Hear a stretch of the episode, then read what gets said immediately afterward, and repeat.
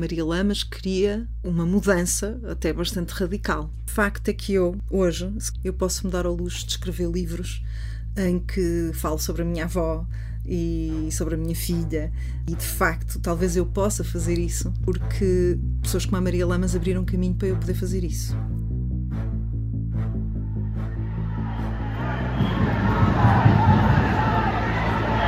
Attitude is based solely on the fact that they fully support the anti-apartheid struggle. Avante, pois, compatriotas e camaradas.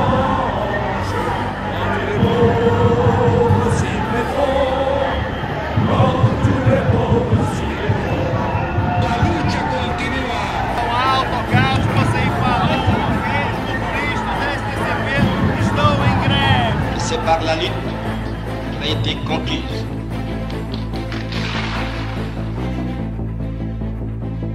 Olá, estamos nas Revoltas Lógicas, o podcast de ensaios, literatura, pensamento, uma data de coisas do Abril Abril e temos como convidada a Susana Moreira Marques, que é autora de livros de não ficção literária. O que é que isso significa? Eu a seguir voltar à apresentação. Bom, para já, muito obrigada pelo convite. É um prazer estar aqui contigo, Nuno. Um, o que é que é não ficção literária? Isso parece assim uma questão uh, muito grandiosa, mas na verdade não é. Uh, é literatura que parte da realidade, que explora a realidade, portanto, que conta histórias reais, que, que pensa sobre, sobre histórias reais, uh, mas que se preocupa com a própria escrita, não é? Com o próprio contar, com a maneira como as coisas são narradas, não só com aquilo que é narrado, Uh, e daí vem o literário, não é? uma preocupação com a linguagem, uma preocupação com o estilo, com ter uma voz autoral. Normalmente é um tipo de literatura que tem uma voz autoral bastante forte, uh, mas que não inventa nada, portanto, não inventa personagens. Uh, as personagens... Ah, então não é jornalismo. não inventa nada, não é jornalismo. Não vais responder porque é jornalista. Mas, por exemplo, o Bruce Chatwin ou o Kapuscinski eh, estariam nesse, nesse leque? Sim, para mim estão, sim. Eu acho que dentro da não ficção literária nós depois temos vários que eu acho que podemos chamar subgéneros. Uh, o jornalismo literário, obviamente, pode ser considerado não ficção literária e a literatura, a literatura de viagens também pode ser considerada não ficção literária, na verdade, talvez seja um dos géneros mais conhecidos da não ficção literária. Uh, a não ficção literária que eu faço e que muitos outros autores fazem.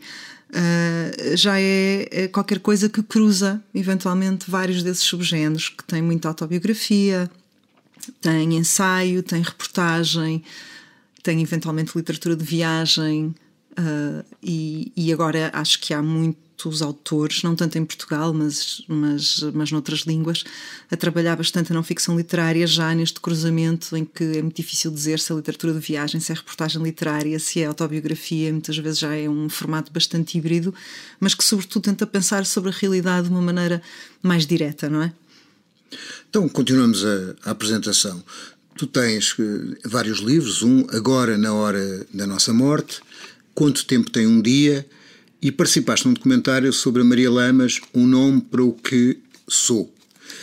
Dessa parte, eh, a partir desse documentário e desse percurso para fazer o documentário, tu pensaste este livro, lenços pretos, chapéus chapéu de palha e brincos de ouro. Repara que estou a ler tudo para ver se não me engano. Não é? Toda a gente faz isto com Exatamente. este título. Com este título, não é? Chapéus dizer, pretos, lenços de palha. Ai, a, riqueza, a riqueza das nações é comprido este relato de, eh, de uma viagem que tem como, assim, como trajeto, não é? As mulheres do meu país de Maria Lamas, não é? Como, como essa base. Tu, a certa altura, disses que as pessoas uh, uh, não escolhem os livros, são escolhidos por ele, por eles. Isso corresponde a quê? Aqui. O que é que te é engraçado porque uh, a, a, frase no livro é uh, os escritores dizem que não escolhem que não escolhem as histórias são, são escolhidos, é. não é? Os realizadores filmes, dizem que não escolhem Sim. os filmes são escolhidos e talvez os viajantes Sim. não escolham a viagem, viagem. são escolhidos. Sim. E nesse sentido, talvez eu me estivesse a pôr mais enquanto viajante do que enquanto escritora, sendo que na verdade talvez neste livro não haja distinção entre a escritora e a viajante. Uh, e eu acho que esta viagem uh, era uma viagem que eu precisava de fazer. Nesse sentido, é que eu quero dizer que fui escolhida. Uh, também fui escolhida pela Marta Pessoa, que é a realizadora do filme. Portanto, de uma forma mais prosaica, eu fui escolhida pela Marta Pessoa, que é a realizadora que teve a ideia de fazer um documentário sobre as mulheres do meu país, da Maria Lamas. E veio um dia ter comigo e disse-me: Tu conheces este livro? E eu disse: Não, não conheço, com muita vergonha minha. Tens que absolutamente conhecer.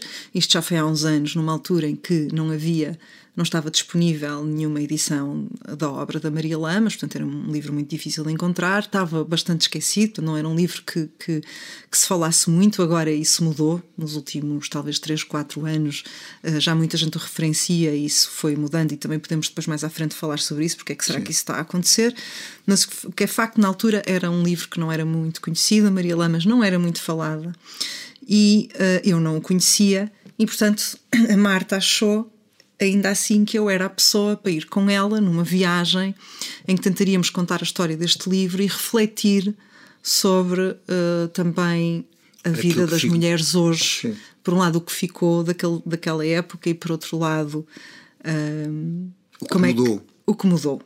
Embora Enfim, seja relativamente negativa numa passagem, quando tu dizes, reparo sim, como tudo mudou, mas também que a natureza uh, uh, ficou tão permanente e que para todos os efeitos é como se fosse imutável, não é?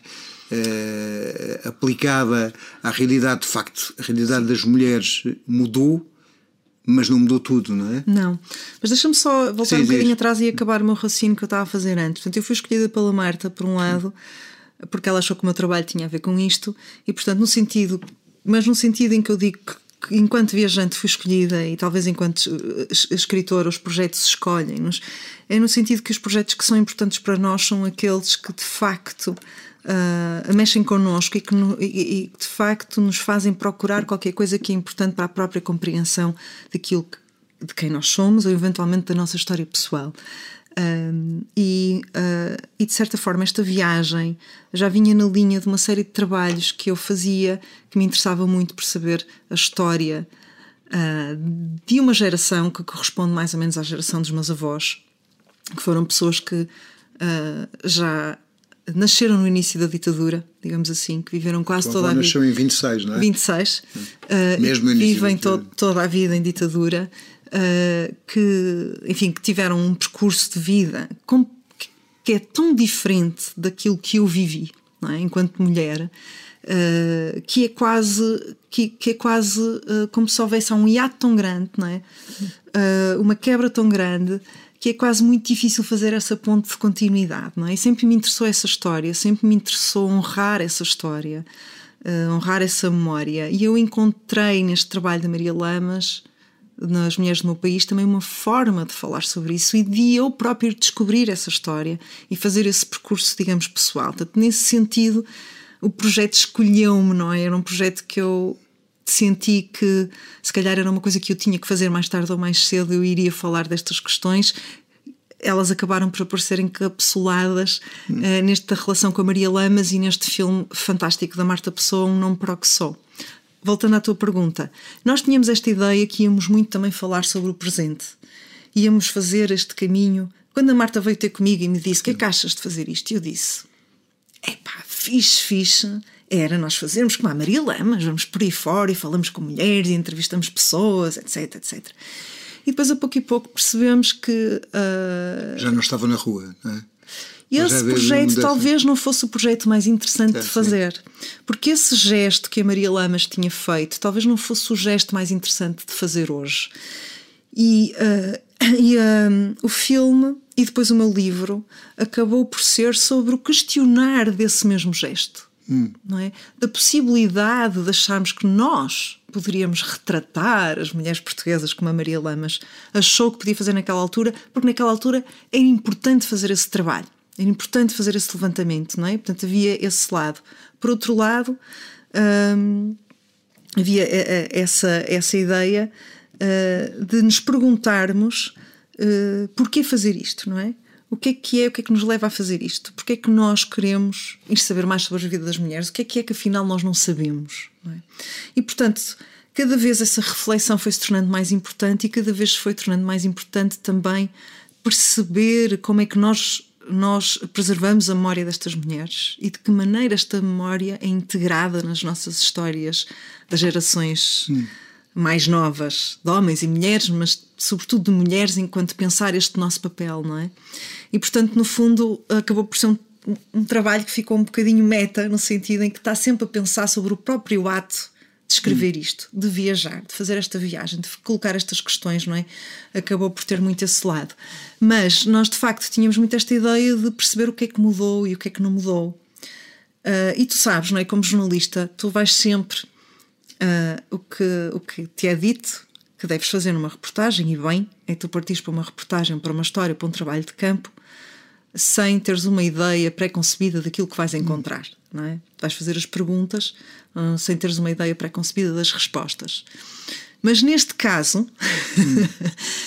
Uh, eu, encontrei, eu encontrei muito uh, aquilo que eu já esperava que ia encontrar, claro. e no fundo, o saber que ia encontrar isso já mudou a viagem. O saber, eu sabia que ia encontrar isto, que era um país completamente diferente.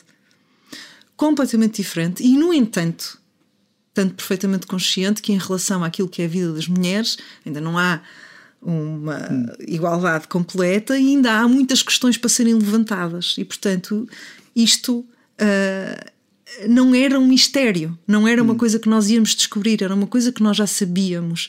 Uh, e a questão era, então, como mostrar isto, não é? Uh, como questionar isto, não é? Como refletir? Que reflexões é que a gente pode fazer a partir disso? E, e, e no fundo, uh, o livro fala muito sobre isso, não é? O que é que mudou, o que é que não mudou.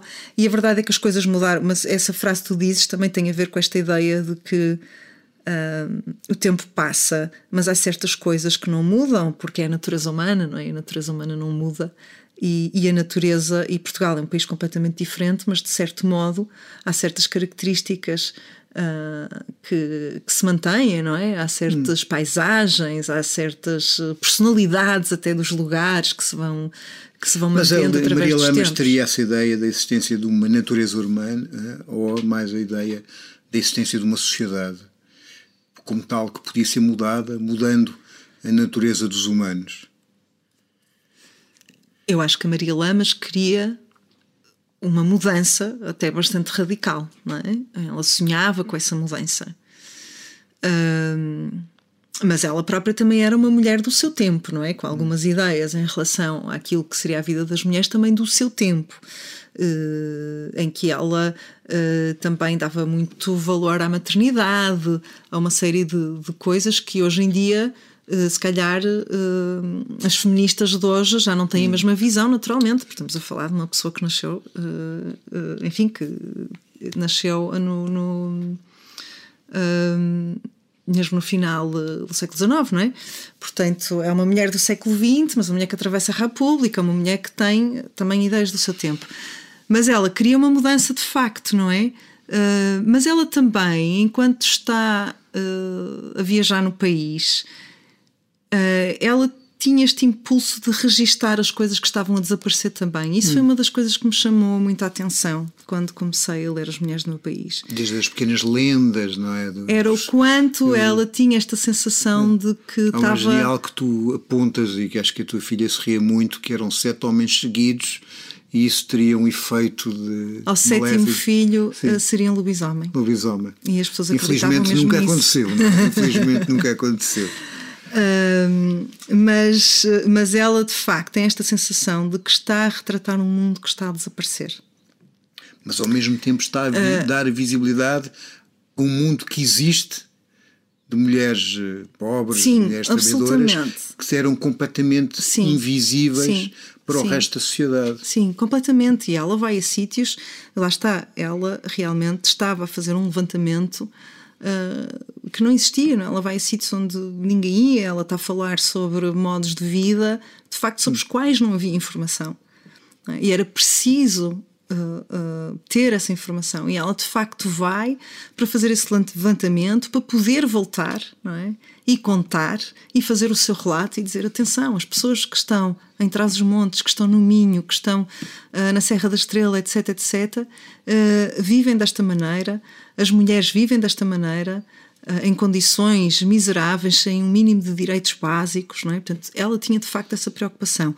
Mas enquanto ela vai, ela descreve as paisagens, ela descreve a maneira como as mulheres se vestem, como é que elas falam, lá está, o que é que, as cantigas, as cantigas de trabalho, as cantigas de namoro. E há esta coisa muito bonita dela sentir também que está a documentar, que está a registar qualquer coisa que que, que vai desaparecer. Mas ao mesmo tempo, nas fotos que tirem nesses textos, ela não é motivo dos textos, está fora dos textos, ela quer ser objetiva, não é? Sim, ela escreve sobre isso, ela escreve sobre isso também. Sim, tu escreves é... a certa altura que ela quer ser exaustiva, tu queres ser seletiva, ela procura a objetividade e tu procuras a subjetividade. Mas isso não é, eh, de algum modo, essa mudança eh, significa que o mundo mudou. Mas por outro lado, nós não precisávamos, de certa altura, de procurar em determinada maneira a objetividade, de conseguir ver que se calhar muitos dos problemas das mulheres não são problemas apenas de biografia individual, mas são problemas sociais e que têm a ver com uma determinada sociedade. Sim, mas eu acho que a questão que nós também podemos colocar é como é que é a melhor maneira de nós conseguirmos uma mudança. Um, eu acho que a Maria Lamas queria fazer um retrato do coletivo do qual ela se estava a retirar para poder mostrar esse coletivo. O livro não era sobre ela, era sobre aquelas mulheres. E bem, naquela altura. E tinha, ela tinha de facto um objetivo político, não é? Uh, como tu dizes, o que é facto é que eu, hoje, se calhar, posso me dar ao luxo de ser subjetiva. É? Eu posso me dar ao luxo de escrever livros em que falo sobre a minha avó e sobre a minha filha, uh, uh, e de facto, talvez eu possa fazer isso, porque pessoas como a Maria Lamas abriram caminho para eu poder fazer isso. Atenção. e portanto, há esta grande mudança que é eu já não eu já não precisaria de ir fazer este levantamento porque, por um lado, há imensa informação sobre as mulheres, não é? Por todo lado, as próprias mulheres documentam as suas vidas, não é? Uh, há, há um jornalismo, podemos agora questionar o jornalismo em Portugal, obviamente poderíamos ter uma conversa sobre isso, mas de facto há um, há um jornalismo hum. livre, há reportagens, há investigação, há investigadores, há universidades, há pessoas que se preocupam com estes problemas. Portanto, é um mundo, nesse aspecto, um ambiente completamente diferente daquele em que a Maria Lamas se movia, não é? Uh, e de certa forma, uh, eu, eu só posso dar um contributo dentro desse, dessa. Uh, dentro disso, não é? mas eu acho que eventualmente, talvez eu, eu acredito nisto. Acho que uma maneira de nós conseguirmos a mudança é, de facto, sermos subjetivos não quer dizer que sejamos egocêntricos. Atenção, não quer dizer que sejamos Mas pode não ser autocentrados. Obrigatoriamente pode não Deixa... ser subjetivo. Deixa-me só, só pôr uma, uma deixa. Por exemplo, o, há um historiador italiano, o Carlo Ginzburg, que faz o, tem, as, tem o processo do moleiro na Inquisição. E todo o livro é construído a partir de um caso subjetivo de uma única pessoa que foi processada e queimada pela Inquisição porque achava que o mundo era igual a um queijo, igual a não sei o quê. Portanto, eles uh, queimaram, não, se não queimaram, uh, por lá caminharam. No entanto, nada disso é, sendo subjetivo, uh, fala de uma realidade objetiva, permite-nos passar isto é, o caso da tua avó, e a certa altura tu dizes, as minhas duas avós tinham terceira classe, portanto, eram duas diferentes, mas estavam no coisa, não é totalmente subjetivo. Isto é parte de uma coisa subjetiva do particular para o geral, não é? Exato, mas é isso. E é uma coisa que eu questiono aqui ao longo do livro: é será que uma única história individual pode representar toda? Tem universalidade, sim, não é? E, e, a, e a Maria Lamas queria ir ter um maior número possível de mulheres, eu também digo isso, não é? Porque ela precisava ter esse plural. As mulheres naquela época era preciso ter esse plural, porque era preciso dizer, elas vivem assim, era preciso provar, ela queria provar. Não era uma história de uma mulher que vivia mal, eram muitas. E ter essa prova de que eram muitas, não era uma que vivia miseravelmente e não tinha direitos, não é? Eram quase todas. E portanto era preciso fazer esse trabalho, não é? Um, mas eu questiono muito isso, que é, nós agora acho que uh, no nosso tempo, uh, começámos a trabalhar muito mais as histórias individuais, com o que isso tem de vantagem não tem de vantagem, mas é de facto isso, a ideia é partir do particular para o geral, e só por isso é que eu falo na minha avó, não é? Não é este livro, não é sobre a minha avó, é uma maneira de eu uh, falar sobre essas mulheres. É? E eu acho que, na verdade, acaba por ser mais, mais efetivo por eu falar na minha avó, não é? E eu acho que uma mudança se nós conseguirmos ser mais pessoais, e há pessoas dizem, ah, agora as histórias não têm que ser todas pessoais. Não, não têm que ser todas pessoais, obviamente. E eu podia fazer este livro sem nunca ter falado da minha avó. É? Mas perdi uma das dimensões, não é? Mas perdi uma das dimensões. E por um lado, eu acho que fui mais honesta comigo própria e com os leitores ao falar nisso, sendo que o meu interesse pela Maria Lamas, pela, pela Maria Lamas não, pelas mulheres do meu país já tinha a ver com essa minha experiência das minhas avós. A Joan Didin tem uma frase muito engraçada a propósito, uh, a propósito disto e, e, desta ideia da objetividade e até da objetividade dos jornalistas. E, e, atenção, quando eu falo jornalistas, são jornalistas que contam histórias e não, não estou a falar de notícias, uh, de hard news, não é?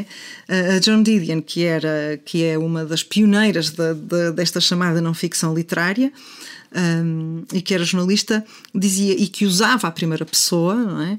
Uh, usava a primeira pessoa, contava as suas histórias, apesar de elas serem sobre uma série de assuntos e ir falar com pessoas e entrevistar, fazia muita ligação à sua própria vida pessoal e escrevia na primeira pessoa. E uma coisa que ela dizia era: se eu for fazer uma história de um tema que me interessa, porque ele tem a ver com a minha vida pessoal e, portanto, eu estou interessada nisto, não é? Porque nós vamos contar as histórias que nos interessam, não é? Temos que estar interessadas nas, nas coisas sobre as quais escrevemos, não é? Senão seria um terrível aborrecimento. Uh, portanto, se eu estou interessada e se eu não digo ao leitor, se eu finjo que fui lá fazer uma reportagem desinteressadamente, então eu não sou, não estou a ser honesta com o leitor, não é? É mais honesto dizer eu estou aqui porque eu tenho esta experiência. Minha avó, as minhas avós uh, têm, uh, tinham a terceira classe, nenhuma delas podia estar a fazer um projeto de um filme e a escrever um livro como eu fiz. É? Eu tenho esta herança, quero tentá-la perceber melhor. Portanto, nesse sentido, é mais honesto com, com, com o. Uh, com o leitor e, portanto, torna-se um subjetivo que, de certa forma, até é mais objetivo. Eu acho isso interessante.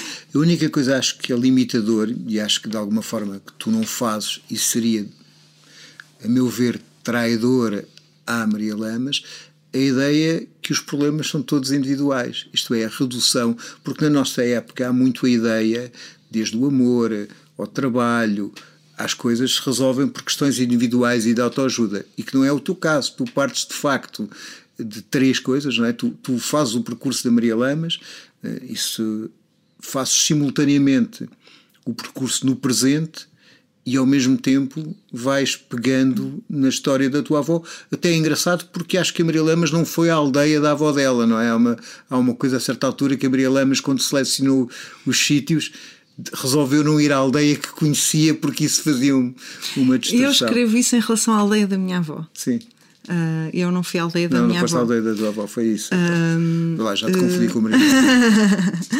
Mas um, eu não partilho, sim, eu estou de acordo contigo, eu não sim. partilho nada essa ideia de que os problemas individuais são só individuais. Pelo contrário, e eu acho que, para mim, a, a autobiografia pegar na autobiografia, pegar na história pessoal, só faz sentido uh, numa perspectiva de que conta uma história maior do que nós próprios, não é? E nesse sentido eu posso dizer que sou e, e, e, isto já não é a primeira vez que eu faço isto, porque eu já no meu livro anterior, que é sobre maternidade, eu escrevo sobre a minha vida pessoal. E é curioso porque eu muitas vezes me pergunto, mas porquê é que eu estou a escrever sobre isto? Porque eu não tenho nada especial para contar. No sentido em que, felizmente, não tive não me aconteceu nada de mal, nem às minhas filhas. Uh, eu tive gravidezes norm, normais, sem problemas. Tu, entrevista disseste Foi... sobre isso, que apenas descobriste que não, não eras completamente igual, uh, igual, isto é, não, não estavas em igualdade em relação aos homens nesse processo da, Sim, da maternidade. Mas, deixa, mas não é isso desde, que eu quero dizer. Desde, não é isso que eu quero dizer. O que eu quero dizer é que uh, normalmente quando há uh, livros sobre Sim maternidade, experiências de mãe, muitas vezes são casos limites. É? Alguém uhum. que perdeu um bebê, Sim. ou um filho que esteve doente, etc, etc. Eu tive uma experiência absolutamente comum. E eu, quando estava a escrever, perguntei-me: mas será que eu posso escrever sobre isto? Já não tenho nada de especial, não me aconteceu nada de especial. E aí eu percebi que o que interessava realmente era a experiência comum, porque essa é a experiência que é partilhada por mais pessoas. E essa experiência comum é essa experiência. É eu ter uma vida perfeitamente comum de mãe e essa vida perfeitamente comum faz-me entender que não há igualdade entre mães e pais, em que já há muitas pressões para as mães, há muitas questões que se colocam aí uh, e fazer todas essas questões. Mas de facto é, é sempre esta ideia de que eu estou a partir do particular, como tu disseste, para o universal eu percebi que a minha experiência era a, minha, era a experiência da maior parte das mães, claro, com todas as especificidades, e nós temos de ter as especificidades. E eu, quando, por exemplo, escrevo este livro que se passa em Portugal sobre as mulheres, ele tem todas as especificidades de Portugal, mas há muitas coisas em comum com outros sítios, com outros lugares em que também nestas gerações de mulheres as coisas mudaram muitíssimo não é? E nunca se contou bem esta história das mulheres, nunca se narrou bem.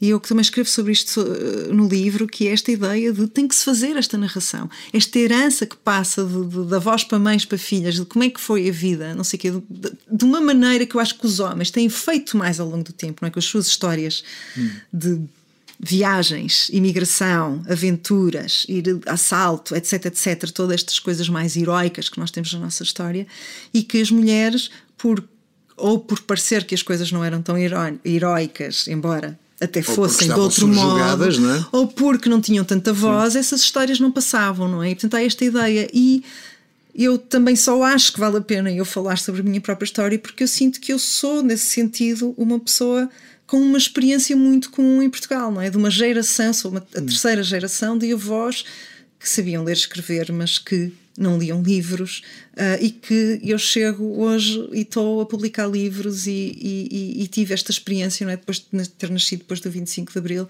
e ter usufruído uma série de mudanças. Mas de facto, eu acho que, que nesse sentido a minha história não é diferente da maior parte das famílias portuguesas, não é? E é por isso que eu acho que é importante contá-la. Mas se eu a contar do meu ponto de vista, de um ponto de vista mais íntimo, de um ponto de vista mais subjetivo, eu acho que a história chega mais às é outras é pessoas. É? E talvez isso, na verdade, seja mais agente de mudança Sim. do que fazermos coisas muito objetivas e distanciadas. E, enfim. Eh, mas eu acho que tem que haver espaço para tudo, atenção, sim, sim, não é? Tem que haver espaço para para todo o tipo tu estavas de a falar da Revolução e de, do facto de teres. Eh, tu és de 76. Seis. 76, portanto, dois anos depois da Revolução. Tu, a certa altura, tens uma frase em que dizes que a Revolução repercutiu-se em mini-revoluções por aí e pelo, provavelmente pelos lares, como se fossem réplicas de um sismo maior. Há um filme muito engraçado que é O Prazer Camaradas, não sei se tu viste, eh, passado, é muito engraçado porque é passado numa unidade coletiva de produção e, e, e, é por causa da. Há uma série de gente que vem de toda a Europa trabalhar nessa unidade coletiva de produção, entre quais mulheres jovens da Holanda, não sei o quê. Então aquilo cria um caldo e um confronto de, de mentalidades eh, sobre a, a, vida das mulheres e dos homens. Aquilo não é bem alentejo, é mais, é mais para cima do Alentejo, mas sobre a vida dos homens e, e em relação a isso. E, e, em relação à, à vida de outras mulheres, de, a partir dos anos 60, da Europa Central, da Europa, de, de Europa em geral. E é, e, é, e é muito engraçado até a forma como eles se representam, estou um bocado a estender, mas eles põem as pessoas reais da altura a representar como se fossem jovens, já não sendo jovens, não é? E tu no fim tens as imagens deles jovens e é muito engraçado. Mas uma coisa que tu contas, e esta, esta enorme introdução, é que não se falava de sexo e o sexo parecia não existir, não é? Nessas mulheres, quer dizer, e isso foi uma coisa que a Revolução de alguma forma libertou, não?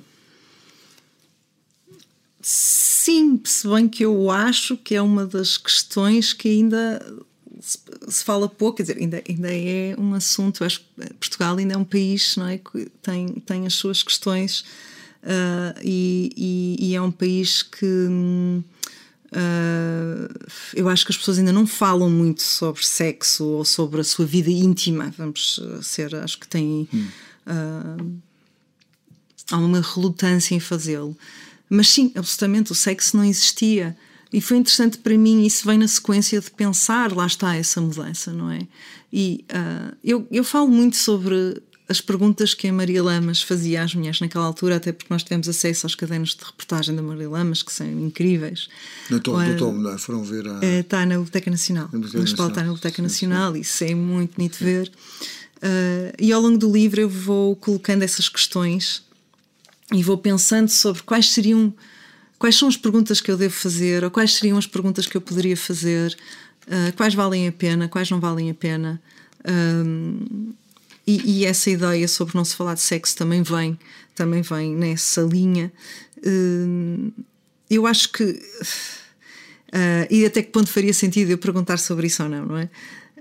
Um, indo ao que estavas a dizer antes eu acho que talvez a grande revolução, eu espero não estar aqui a ser um bocado polémica a dizer isto, mas eu acho que a grande revolução do 25 de Abril, talvez aquilo que tenha depois mudado mais o país, foi a revolução das mulheres. Eu acho que isso opera uma mudança incrível no país, não é? As mulheres trabalharem, as mulheres terem acesso à educação, as mulheres terem, enfim, a, isso, a libertação não das mulheres. propriedade dos maridos, não, não é? propriedade dos maridos, a libertação das mulheres, realmente, eu acho que é aquilo que mais mudou Portugal porque muda cada casa. E nesse sentido, uma revolução é uma coisa que acontece, é engraçado, porque nós pensamos sempre na revolução como uma algo que acontece na rua, não é? Mas de facto, a revolução depois acontece verdadeiramente na casa das pessoas, em cada casa de cada pessoa, não é? E nesse sentido, eu acho que essa grande revolução uh, da libertação das mulheres foi acontecendo em cada casa e às vezes sem grande alarido.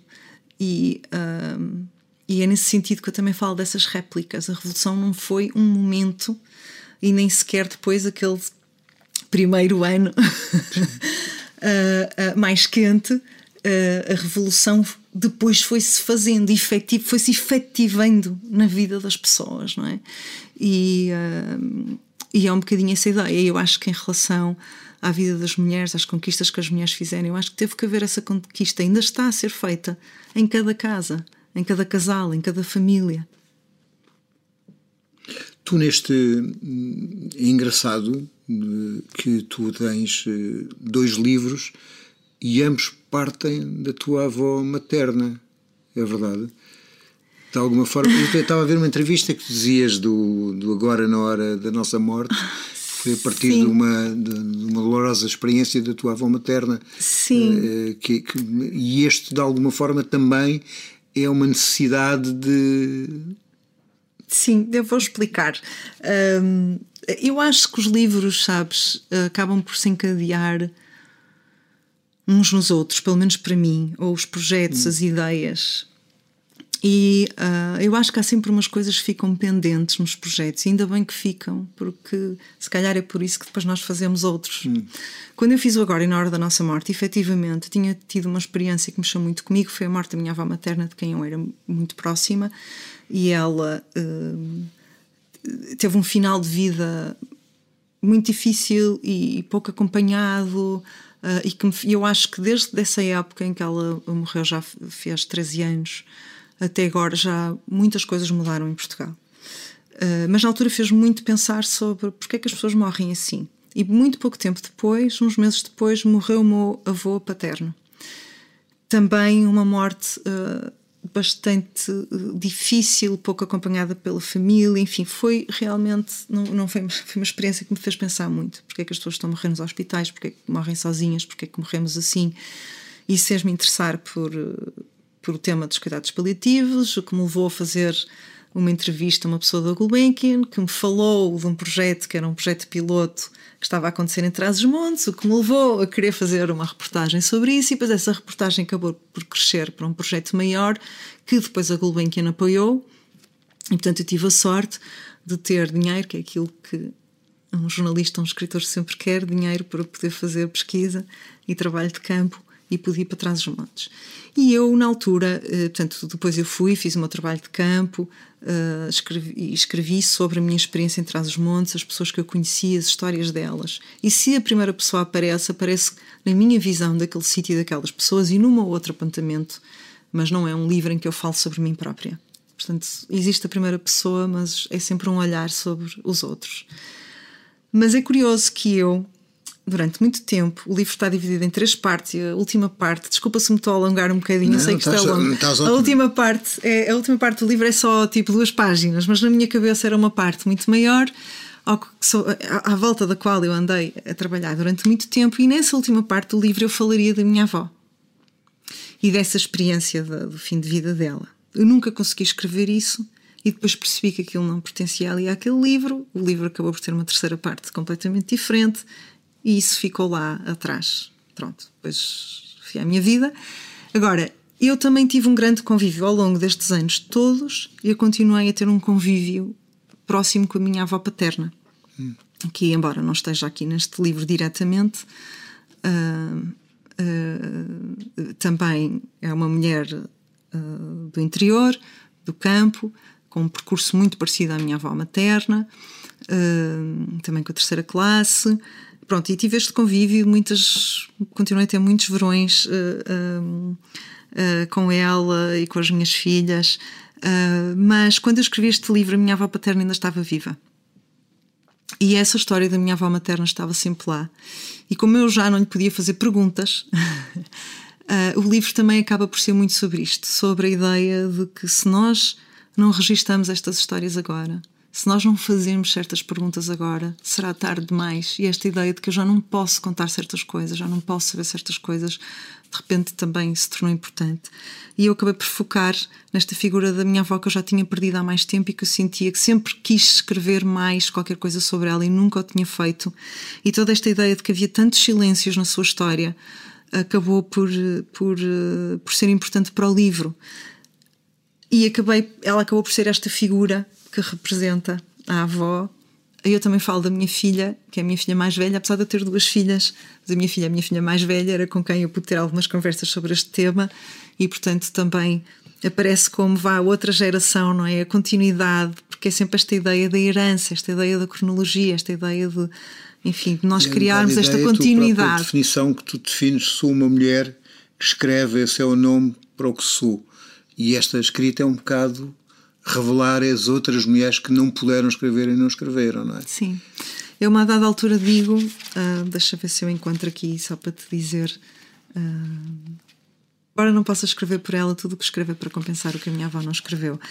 E está por baixo de uma mulher que escreve, é o nome para que sou. Exatamente. E é um bocadinho esta ideia, não é? Ah, esta consciência ah, desta minha herança, de lhe fazer justiça, os servos do trabalho que as minhas avós, e aqui vou dizer as duas, e os meus avós também, mas as minhas avós, quer dizer, o trabalho, os sacrifícios que elas fizeram, a- a- as vidas que elas tiveram. Eu tenho essa herança muito, muito presente, não é? De vir disso e ter usufruído desse enorme privilégio que foi nascer depois do 25 de Abril, ah, usufruir de todo o trabalho que foi feito antes de mim. Ah, e não ter que passar por essa dureza toda, mas no entanto sempre senti muita necessidade de reconhecer isso ah, ah, e de honrar essa memória.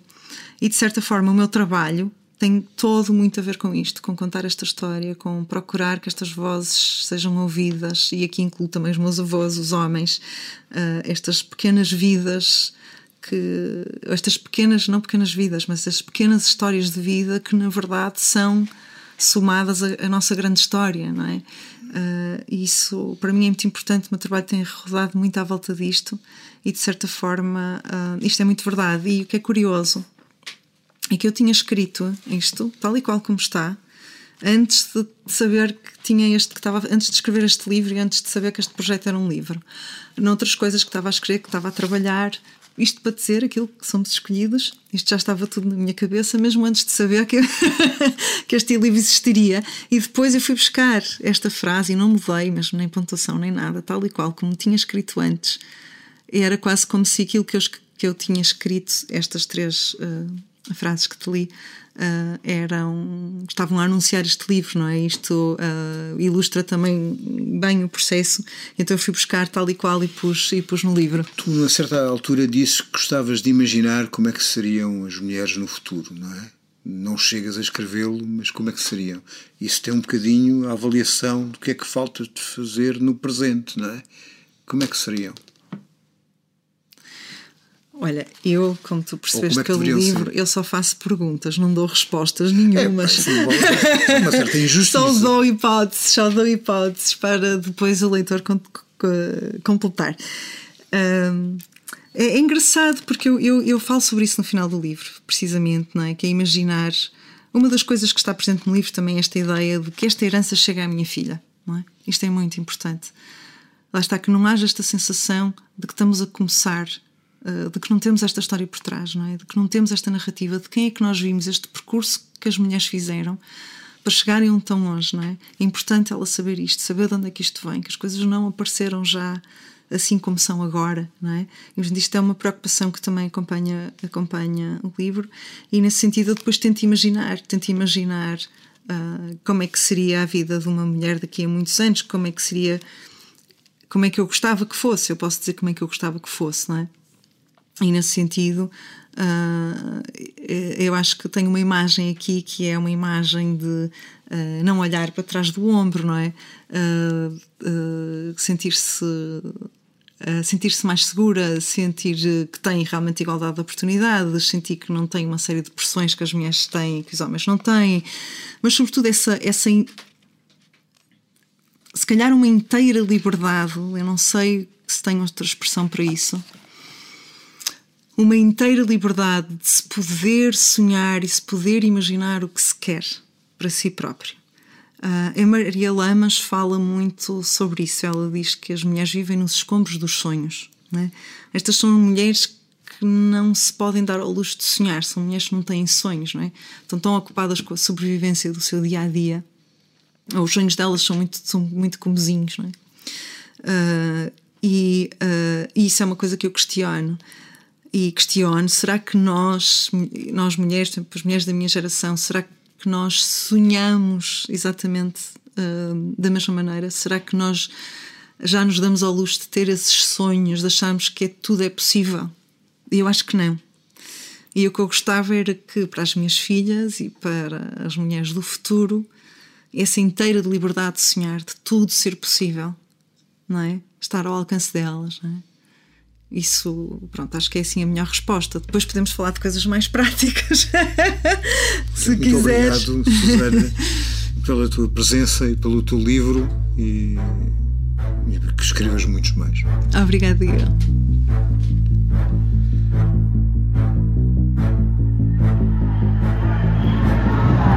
is based solely on the fact that they fully support the anti-apartheid struggle. Avanço foi, compatriotas e camaradas.